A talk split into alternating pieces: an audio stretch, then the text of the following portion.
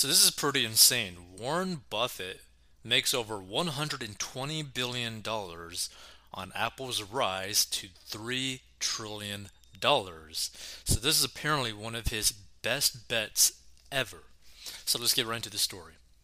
So Warren Buffett's out of character bet on Apple may end up being one of his winningest investments, which I don't even think that's even a word, making more than $120 billion on paper as the tech giant shattered yet another record to top a $3 trillion market valuation this week. Berkshire Hathaway began buying Apple stock in 2016, and by mid 2018, the conglomerate accumulated 5% ownership of the iPhone maker, a stake that cost $36 billion. Flash forward to 2022, and the Apple investment is now worth $160 billion dollars, as the massive rally extended into the new year. So, without a doubt, it is one of the strongest investments that Berkshire has made in the last decade, said James Shanahan, Berkshire analyst at Edward Jones. Other than Apple's giant appreciation in share price, it has also been a lucrative bet for Berkshire because of its hefty payouts. So, Berkshire has enjoyed regular dividends averaging about $775 million annually. So this is Berkshire's Apple stake over the last five years. Oh, which by the way, if you didn't know, Apple still actually offers a dividend with it. So just keep that in mind. So back in 2016, he had 61 million two hundred forty-two thousand six hundred fifty-two shares, and 2020 he has nine hundred seven million five hundred fifty-nine thousand seven hundred sixty-one shares. Now, the market value back then in 2016 was about is it uh, cost I think that cost him what like six billion, seven billion? Yeah.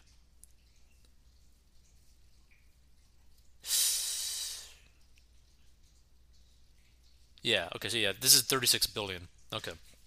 Yeah, back in 2018 it was 36 billion for his cost and now roughly the market value is it's so disgusting, right? Like but here's the thing, right? The important thing to really understand about this story is that this is the reason why you want to get out of debt so that you have the cash flow to invest heavy, right? Because you want to put as much money as you can towards investments that will grow. We're talking stocks, we're talking real estate, we're even talking about crypto. You want the opportunity available to you to just go heavy towards investments, right? Because look, if you keep $10,000 in the bank, well, in 10 years, it's going to be $10,000, but what you can buy with that is less, right? But if you put that $10,000 into investments, it might end up becoming worth a hundred thousand, a million dollars. You don't know, right? But it's definitely not going to be worth only ten thousand dollars if you invest your money correctly, right? Because here's the thing, right? Because the United States prints money, your purchasing power is always going to decrease. And this is why you need to invest into things that will compound or just like soar in value so that you could easily make as much money as you want when you want it. Because here's the thing, right? They are generating money while this thing is grow like like scaling up, like just like shooting for the moon, because this stock still provides a dividend. Now, it's a small dividend like Apple stock only gives a very small dividend. But because they invested so heavy into it and it soared so much in value, they're going to be getting paid a lot of money just by holding this stock, right? And this is really the like the kind of line of thinking that you should really do, right? And this is also one of the reasons why we push people like if they were to invest their money, you know, investing into like an ETF that like does the S&P 500 is not that bad of an idea because one, it has a very long track record of getting pretty decent returns every single year without you ever having to do anything and it provides a dividend which you can then put towards reinvesting back into it meaning your net worth over time is continuously growing right? Because it is able technically to provide an income at some point to where if you have a decent net worth and it's in like a S&P 500 ETF and instead of like reinvesting the money you end up wanting to just take that dividend in cash. And if you have like a few million dollars in that account guess what? You could probably live off of that now without having to do really anything for the rest of your life depending on your expenses, depending on your lifestyle. So this is why we always push to get out of debt so that you could get more money put in towards investments so that you don't really got to worry about money per se in really any sense, now or the future. So Buffett's aversion to high flying tech stocks has been well documented, but the Oracle of Omaha warmed up to the sector in the last decade with help from his investing deputies, Todd Combs and Ted Weschler. Berkshire's Apple stake now makes up for more than 40% of its equity portfolio, according to InsiderScore.com calculations. The conglomerate is Apple's largest shareholder outside of index and exchange traded fund providers. So the billionaire investor has called Apple's Berkshire's third largest business after its insurance and railroad interest. Buffett previously said the iPhone is a sticky product, keeping people within the company's ecosystem. And this is very important because, like, what's so crazy about the Apple ecosystem, the iPhone ecosystem, is that there's a whole bunch of people that will literally look down on another person for simply not having an iPhone, right? There's some ladies out there that will literally not date a guy if they have an Android phone, right? There are people who think that you're poor if you don't have an Apple phone, right?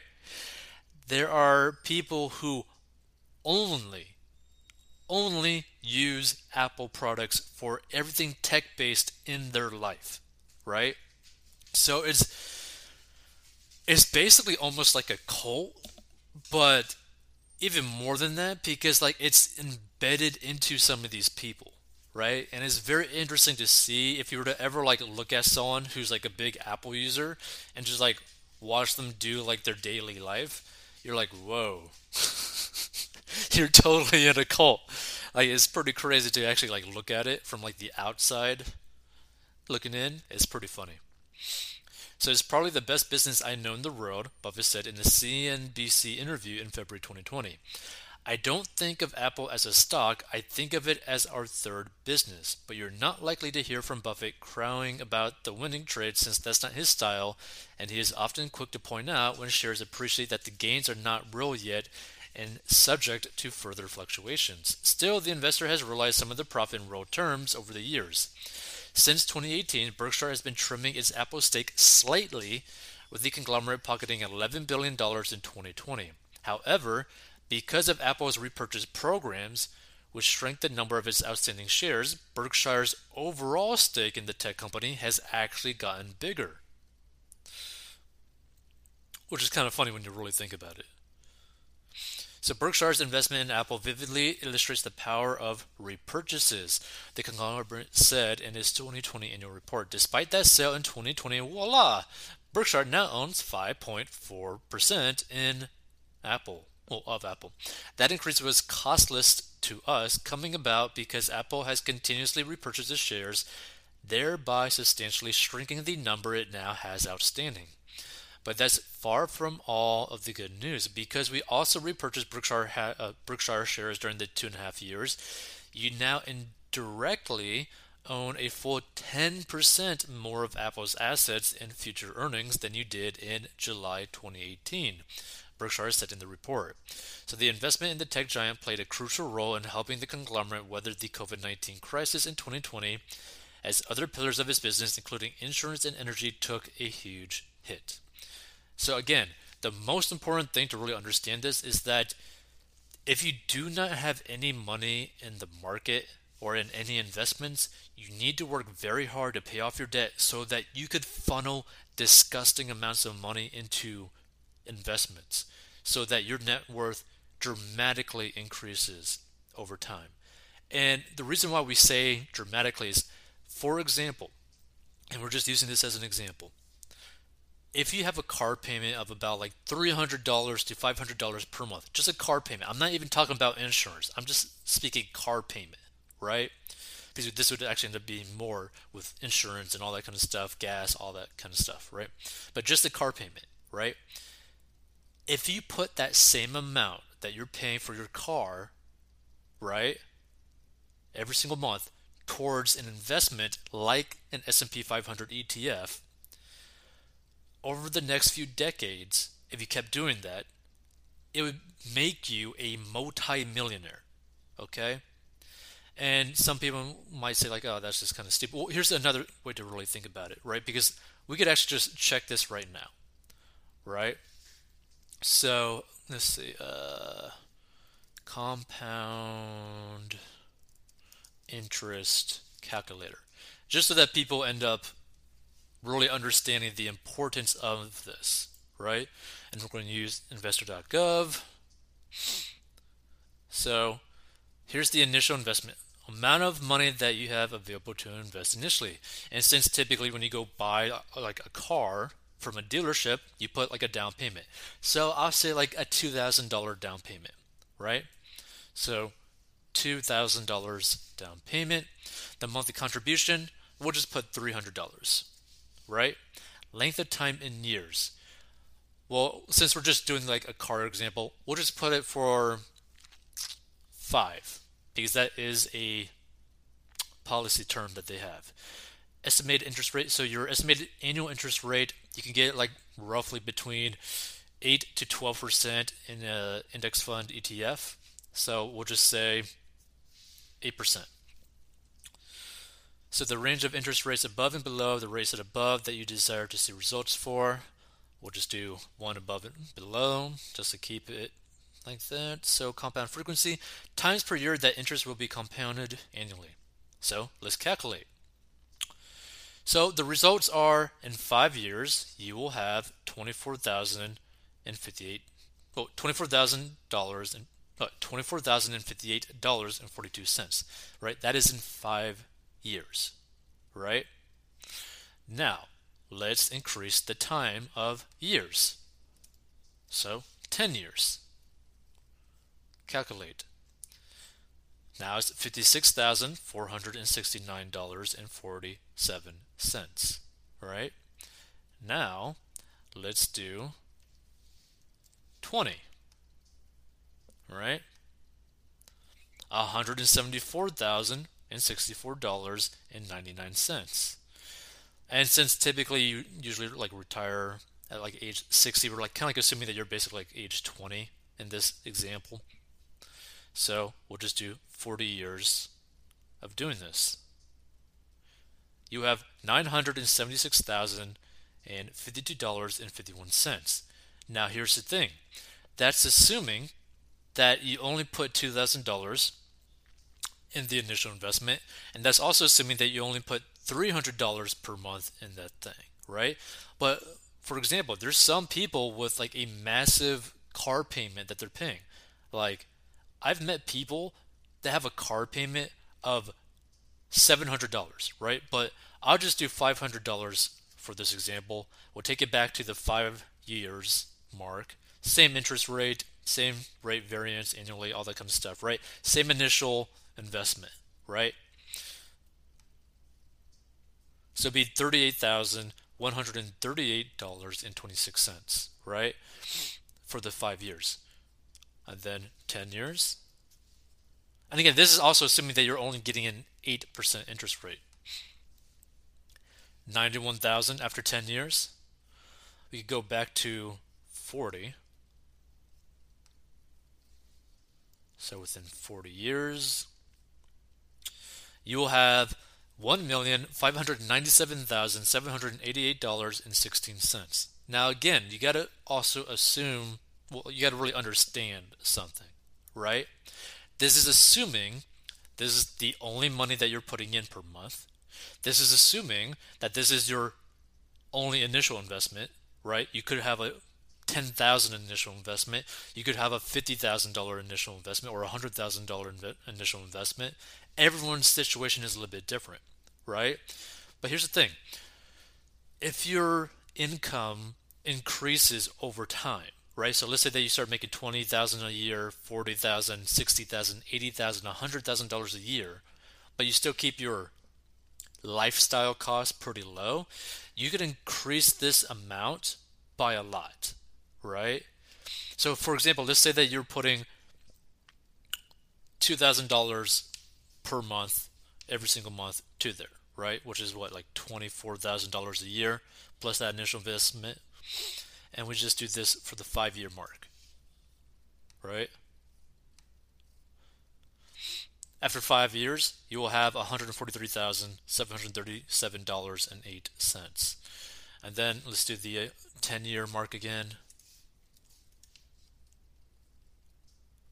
Calculate $351,995.35. And then let's back to the 40.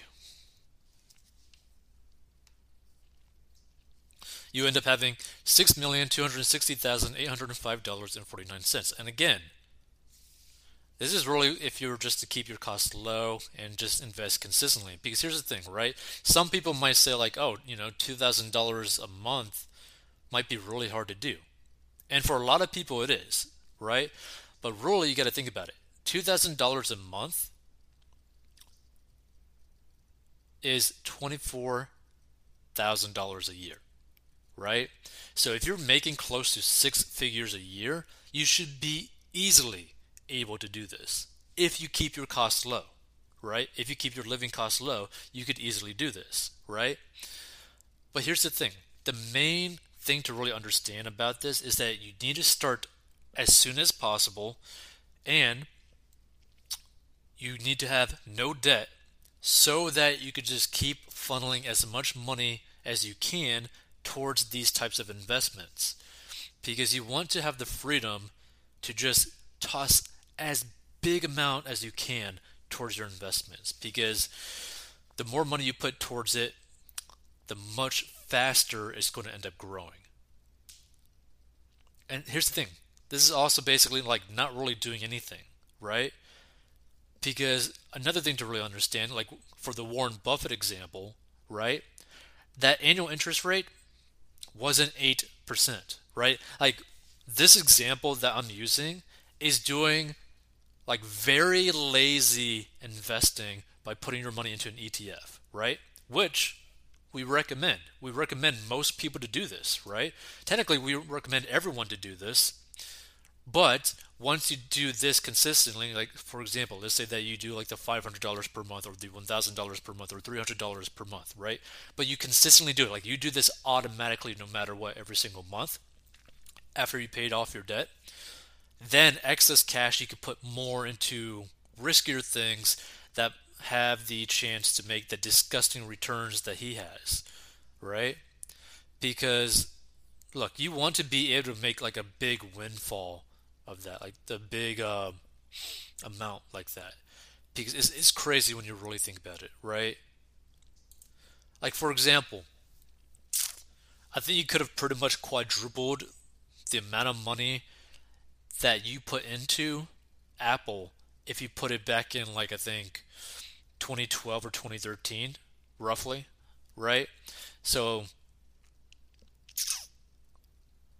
well, maybe not quadrupled, maybe like tripled, doubled or tripled. But the thing to really understand is that like the returns would be over like 160% or something like that, like something crazy, right? And it's not like an 8% return, right? Like there's some, like for example, right? if you had excess cash and you put it into Tesla right before this stuff all happened, right? Right before COVID basically happened, guess what? You'd be sitting really happy right now with massive returns. And it's just something to really understand about this type of thing is like personal finance is personal, but it's also simple. You don't got to overcomplicate it. Just get out of debt, have an emergency fund, and start putting a lot of money, as much money as you can, really, towards investments so that you don't get screwed over by the government that is taking away your purchasing power. Like, that's the thing just to really understand, right? Like, imagine if, like, let's say that your parents were to give you, like, an inheritance, right? But they only kept the money in, like, a cardboard box or like a shoe box and it's like $10,000. And they held on to that for like 40 years. That $10,000 after 40 years, right? So like let's actually do this, right? So an initial investment of $10,000, right? No monthly contributions at the same interest rate, very same, 40 year length of time, right? This $10,000 would it be $217,245.21. Like this is the importance of investing your money, right? Instead of just leaving everything in cash or going the uh, complete opposite direction and going negative by paying companies a monthly fee because you're in debt to them, right? Like it's just crazy when you really think about it. Like you don't want to be in this type of situation where you're so burdened by debt that you're literally screwing yourself out of hundreds of thousands, if not millions of dollars. And this is also the scary thing too, because there's so many people with student loan debt that have this number in debt. Like there's so many people that have $200,000 plus in student loan debt, which is so scary, right? Because you're literally negative 200K before you even start making really any money. Like, that is such a scary thing to be in. And this is why we push so hard to get out of debt because you do not want to be negative for the rest of your life. Because by the time you end up retiring, you're screwed. Like if you still have like 200k worth of student loan debt when you retire, you're screwed. You're really screwed. So just keep that in mind. If you want to learn how to get out of debt, go to 40inbox.com. But this is the importance of why you need to get out of debt and start investing your money as soon as possible. Hey, this podcast is sponsored by our personal finance courses. So if you have problems with mastering your money and you need help, go down below and learn how to master your money. And this is a plan that anyone of any income level can follow. It is simple and easy to follow for any income level in any situation and is very straight to the point. And if you want to learn how to make money online, go down below as well. And we'll see you in future episodes.